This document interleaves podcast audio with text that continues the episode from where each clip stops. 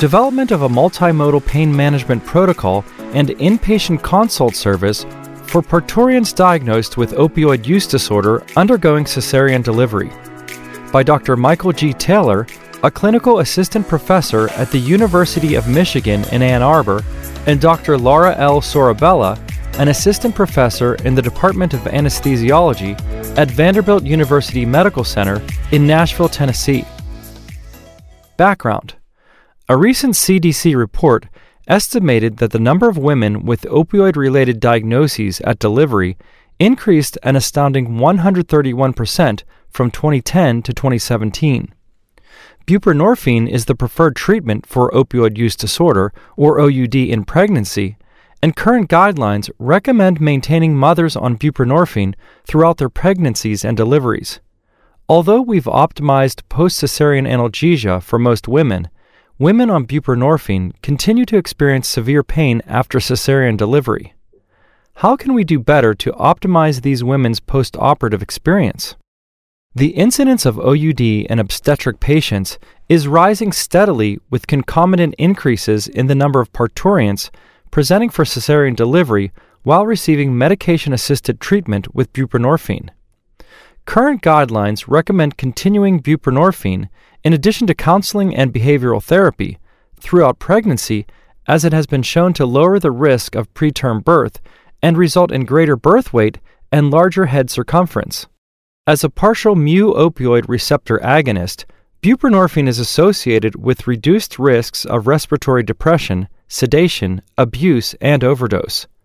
However, studies have shown that buprenorphine does not exhibit a ceiling effect for analgesia, thereby allowing the medication to effectively treat both OUD and postoperative pain.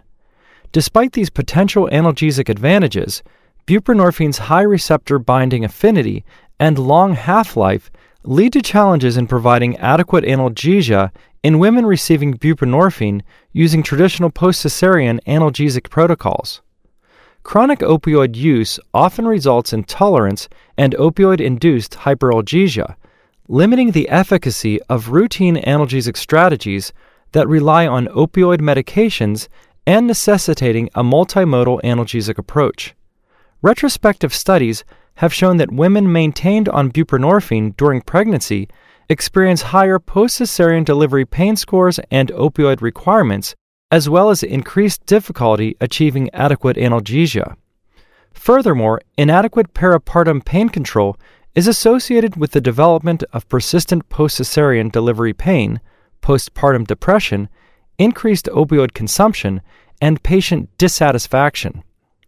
Achieving adequate analgesia in this patient population is essential.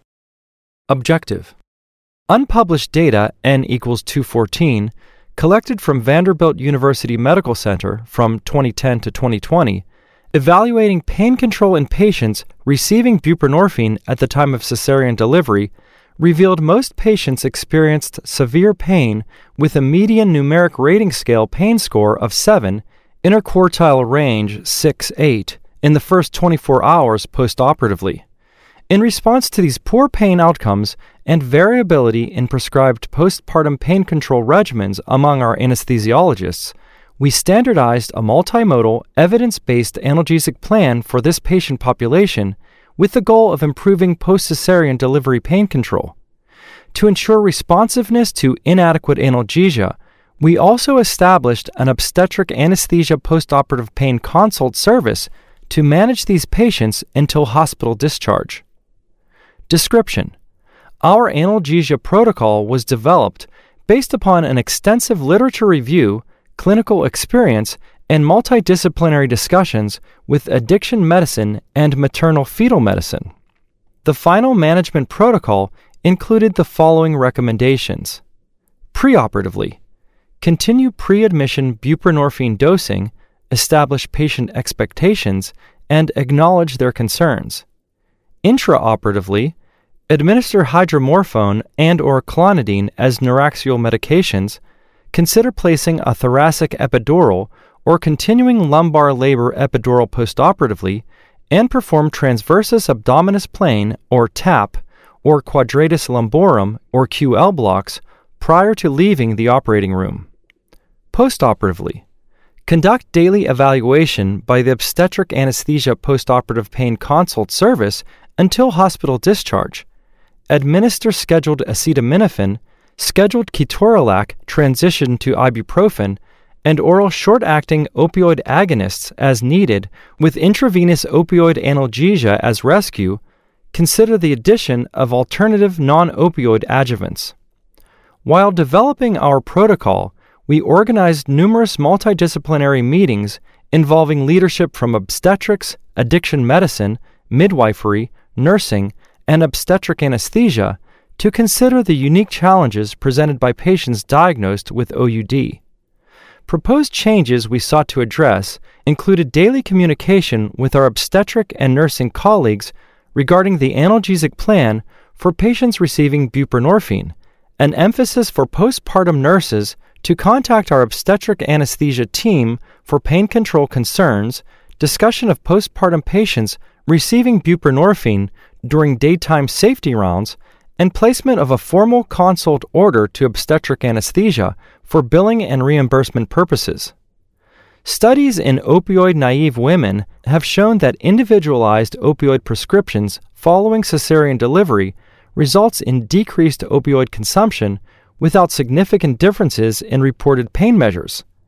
An additional study evaluating in person opioid and analgesic counseling for opioid naive parturients revealed an enhanced understanding of analgesic strategies, opioid safety, and knowledge retention. Hoping to replicate these positive results in our parturients diagnosed with OUD, we felt these women would also benefit from a more personalized care model with a consult service providing individualized evaluation and treatment of their post cesarean delivery pain. Initiating an obstetric anesthesia postoperative pain consult service allowed our team to perform daily rounding and assessments as well as optimize post cesarean delivery analgesia for patients diagnosed with OUD. If analgesia was not well controlled with the newly standardized regimen, we then recommended and wrote orders for additional medications after a discussion with the obstetric team. Alternative non opioid adjuncts for pain may include oral gabapentin, oral memantine, and lidocaine patches, as well as cyclobenzaprine for muscle stiffness and spasms.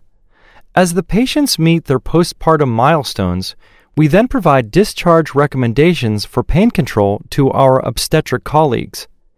Any inpatient changes in buprenorphine dosing, for example, more frequent divided doses to maintain plasma levels, were temporary. Outcome measures.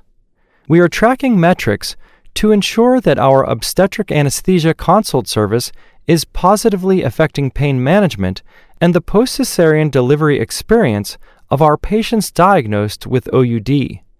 We are collecting variables concerning opioid consumption, pain scores, type of anesthesia, neuraxial medications administered, and amount and type of non opioid multimodal medications administered.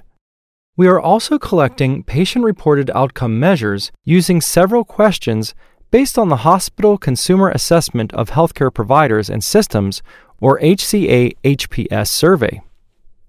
Discussion Despite the increasing prevalence of OUD within the obstetric population, there remains no consensus on the most effective post cesarean delivery pain control regimen, and more studies are needed to identify beneficial pain management strategies.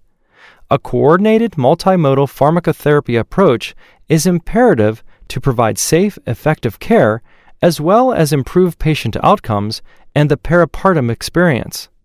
We present an obstetric anesthesia pain consult service that uses a standardized multidisciplinary pain management protocol to study the impact of personalized care on postoperative pain management in women diagnosed with OUD that could be easily replicated at other interested institutions.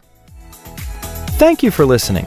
If you liked this episode of ASRA Pain Medicine News, please consider subscribing, sharing with a friend, or leaving us a review.